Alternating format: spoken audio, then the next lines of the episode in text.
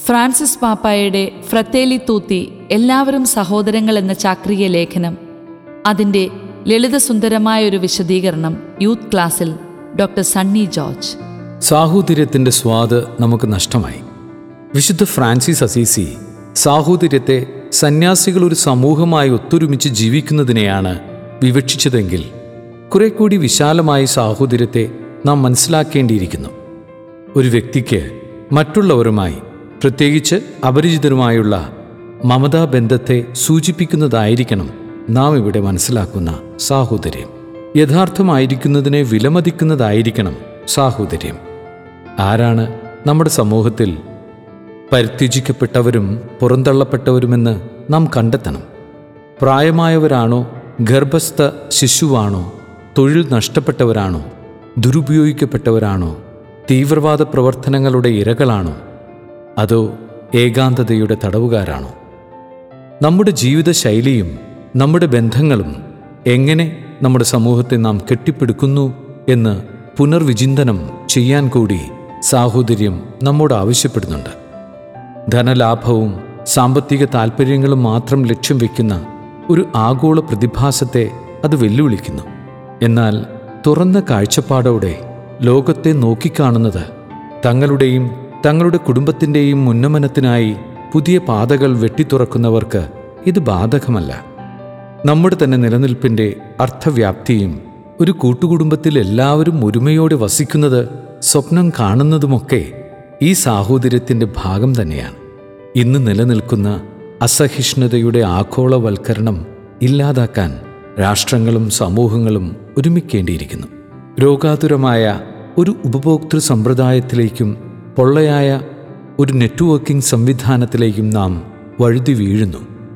ആഗോളവൽക്കരണത്തിന്റെ പേരിൽ രാജ്യാതിർത്തികൾ തുറക്കപ്പെടുന്നുവെങ്കിലും ചൂഷണത്തിനും മുതലെടുപ്പിനുമല്ലാതെ മനുഷ്യർ സഹോദരങ്ങളാണെന്ന ചിന്ത വളർത്താൻ അത് ഉപകരിക്കുന്നില്ല.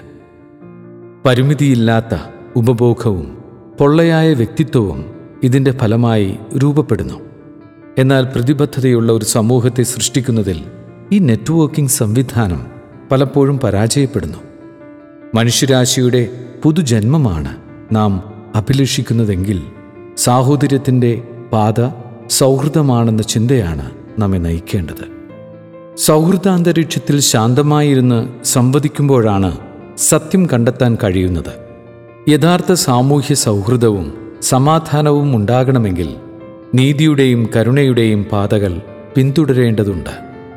അതിരുവരമ്പുകളില്ലാത്ത സമൂഹ സൃഷ്ടി നമ്മുടെ കാലഘട്ടത്തിനും കഴിവുകൾക്കും വിഭവങ്ങൾക്കും യോജിച്ച ഒരു ഐകമത്യം നാം സൃഷ്ടിക്കേണ്ടിയിരിക്കുന്നു. തങ്ങൾ അപ്രധാനരാണെന്നും അയോഗ്യരാണെന്നും തൽഫലമായി മാനുഷികത കുറഞ്ഞവരാണെന്നുമുള്ള ചിന്ത ഇന്ന് അനേകരെ അസ്വസ്ഥപ്പെടുത്തുന്നു. പ്രകൃതിക്ഷോഭമോ യുദ്ധമോ മൂലം ചിതറിക്കപ്പെട്ട കുടിയേറ്റക്കാരുടെയും അഭയാർത്ഥികളുടെയും കാര്യമെടുക്കൂ. പുതിയൊരു ജീവിതം കരുപ്പിടിപ്പിക്കാനായി മറ്റിടങ്ങളിലേക്ക് ചിതറിക്കപ്പെട്ട ഇവരുടെ വേരുകൾ അറുക്കപ്പെട്ടു. ചൂഷണത്തിന് വിധേയപ്പെട്ടും പ്രിയപ്പെട്ടവരിൽ നിന്ന് അകറ്റപ്പെട്ടുമുള്ള ഈ നിസ്സഹായ അവസ്ഥ എത്ര വേദനാജനകമാണ്. സഹായം ആവശ്യമുള്ള ഇവരുടെ നേരെ എത്ര ക്രൂരമായാണ് നാം കണ്ണുകൾ കൊട്ടി അടയ്ക്കുന്നത്. നാം പാലങ്ങൾ പണിയുന്നവരായി രൂപാന്തരപ്പെടണം. എവിടെയെല്ലാം സമ്പന്നരും പാവപ്പെട്ടവരും തമ്മിലുള്ള വേർതിരിവും അകൽച്ചയുമുണ്ടോ? എവിടെയെല്ലാം വിവിധങ്ങളായ വിശ്വാസ സംഹിതകളും സംസ്കാരങ്ങളും തമ്മിൽ വ്യത്യാസങ്ങൾ നിലനിൽക്കുന്നുവോ അവിടെയെല്ലാം നാം പാലങ്ങൾ പണിതുയർത്തണം.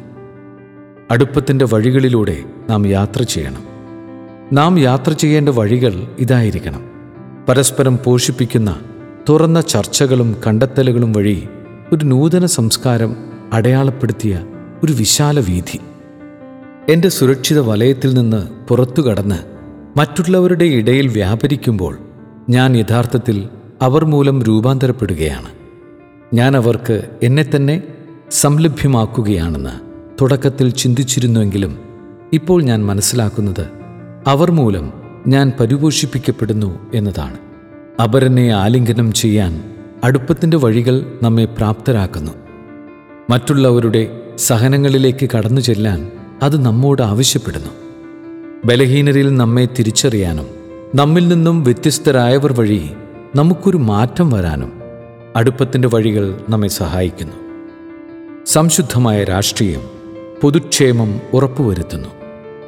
എല്ലാ മനുഷ്യരുടെയും ക്ഷേമം ഉറപ്പാക്കാൻ പര്യാപ്തമായ കറയറ്റ രാഷ്ട്രീയമാണ് നാം ലക്ഷ്യം വെക്കേണ്ടതെന്ന് പാപ്പ ഓർമ്മപ്പെടുത്തുന്നു. സഹോദരങ്ങൾക്ക് വേണ്ടിയുള്ള സ്നേഹ ശുശ്രൂഷയായി പൊതുപ്രവർത്തനത്തെ കാണണമെന്നും ആവശ്യപ്പെടുന്നുണ്ട്. എന്നാൽ ഇന്നത്തെ രാഷ്ട്രീയ അസ്ഥിരത പെട്ടെന്ന് പരിഹരിക്കാവുന്നതുമല്ല. നാം ഓരോരുത്തരും പ്രത്യേകിച്ച് രാഷ്ട്രീയ നേതാക്കൾ തങ്ങളോട് തന്നെ നിരന്തരം ചോദിക്കേണ്ട ചില ചോദ്യങ്ങളുണ്ട്. എത്രമാത്രം കാര്യക്ഷമത ഞാൻ എന്റെ ജോലിയിൽ പ്രതിഫലിപ്പിക്കുന്നു? മറ്റുള്ളവരുടെ ക്ഷേമത്തിനായി ഞാൻ എന്തു ചെയ്യുന്നു? എന്തു പ്രതിച്ഛായയാണ് ഞാൻ സമൂഹത്തിന് മുമ്പിൽ വരച്ചു കാട്ടുന്നത് എത്രമാത്രം ശക്തമായ ബന്ധങ്ങളാണ് ഞാൻ സൃഷ്ടിക്കുന്നത്? എന്ത് സാമൂഹ്യ സമാധാനമാണ് ഞാൻ ലക്ഷ്യം വയ്ക്കുന്നത് എന്തു നന്മയാണ് ഞാൻ നേടുന്നത്? ആത്യന്തികമായി നാം നമ്മോട് തന്നെ ചോദിക്കേണ്ടത് ഇതാണ്. മറ്റുള്ളവരെ ഒന്ന് എഴുന്നേൽപ്പിക്കാൻ എനിക്ക് ഒരല്പം കുനിയാൻ കഴിയുമോ? ഈ പുതുലോകത്തിന് ജന്മം നൽകാൻ പരിശുദ്ധ അമ്മയ്ക്കേ കഴിയൂ. പരിശുദ്ധ അമ്മയെക്കുറിച്ച് ചാക്രീക ലേഖനത്തിൽ രണ്ടു പ്രാവശ്യം പ്രതിപാദിക്കുന്നുണ്ട്. അമ്മയെ അനുകരിക്കുന്നതിലൂടെ നാം പാലങ്ങൾ പണിയുന്നവരാകണമെന്ന് പാപ്പ ആഹ്വാനം ചെയ്യുന്നു. അതുവഴി നാം സ്വാർത്ഥതയുടെ കനത്ത ഭിത്തികൾ ഭേദിക്കുന്നവരും അനുരഞ്ജനത്തിന്റെ വിത്തുകൾ വിതയ്ക്കുന്നവരുമാകണം. നാം നിർമ്മിക്കുന്ന സ്നേഹ സമൂഹത്തിന് ഒരമ്മയെ ആവശ്യമുണ്ട്. ഈ പുതുലോകത്തിന് ജന്മം നൽകാൻ അമ്മയ്ക്ക് കഴിയും.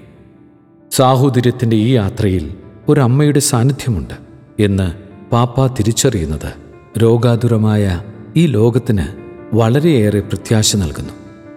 കുരിശിൻ ചുവട്ടിൽ വെച്ച് ഈ ലോകമാതാവിനെ ക്രിസ്തു സകലർക്കും അമ്മയായി നൽകി. അമ്മയുടെ സ്നേഹത്തിന്റെ ഊഷ്മളത നമ്മയൊക്കെ ദുഃഖങ്ങളിൽ നിന്ന് കൈപിടിച്ച് ആനന്ദത്തിലേക്ക് നടന്നു നീങ്ങാൻ ശക്തിയായി തീരട്ടെ എന്ന് പാപ്പ പ്രാർത്ഥിക്കുന്നു. യുദ്ധവും ഭീതിയും കണ്ണീരും വിലാപവും ദാരിദ്ര്യവും വിശപ്പുമില്ലാത്ത ഒരു ലോകം കരുപ്പിടിപ്പിക്കണമെങ്കിൽ ഫ്രാൻസിസ് പാപ്പയോടൊപ്പം വിശ്വസാഹോദര്യത്തിന്റെ വിപ്ലവഗാനം നാം ഏറ്റുപാടണം. അപ്പോൾ എല്ലാവരും സഹോദരർ എല്ലാവരും വിശുദ്ധർ എന്ന അത്യുന്നത വിളിയിലേക്ക് നാമും ആനയിക്കപ്പെടും.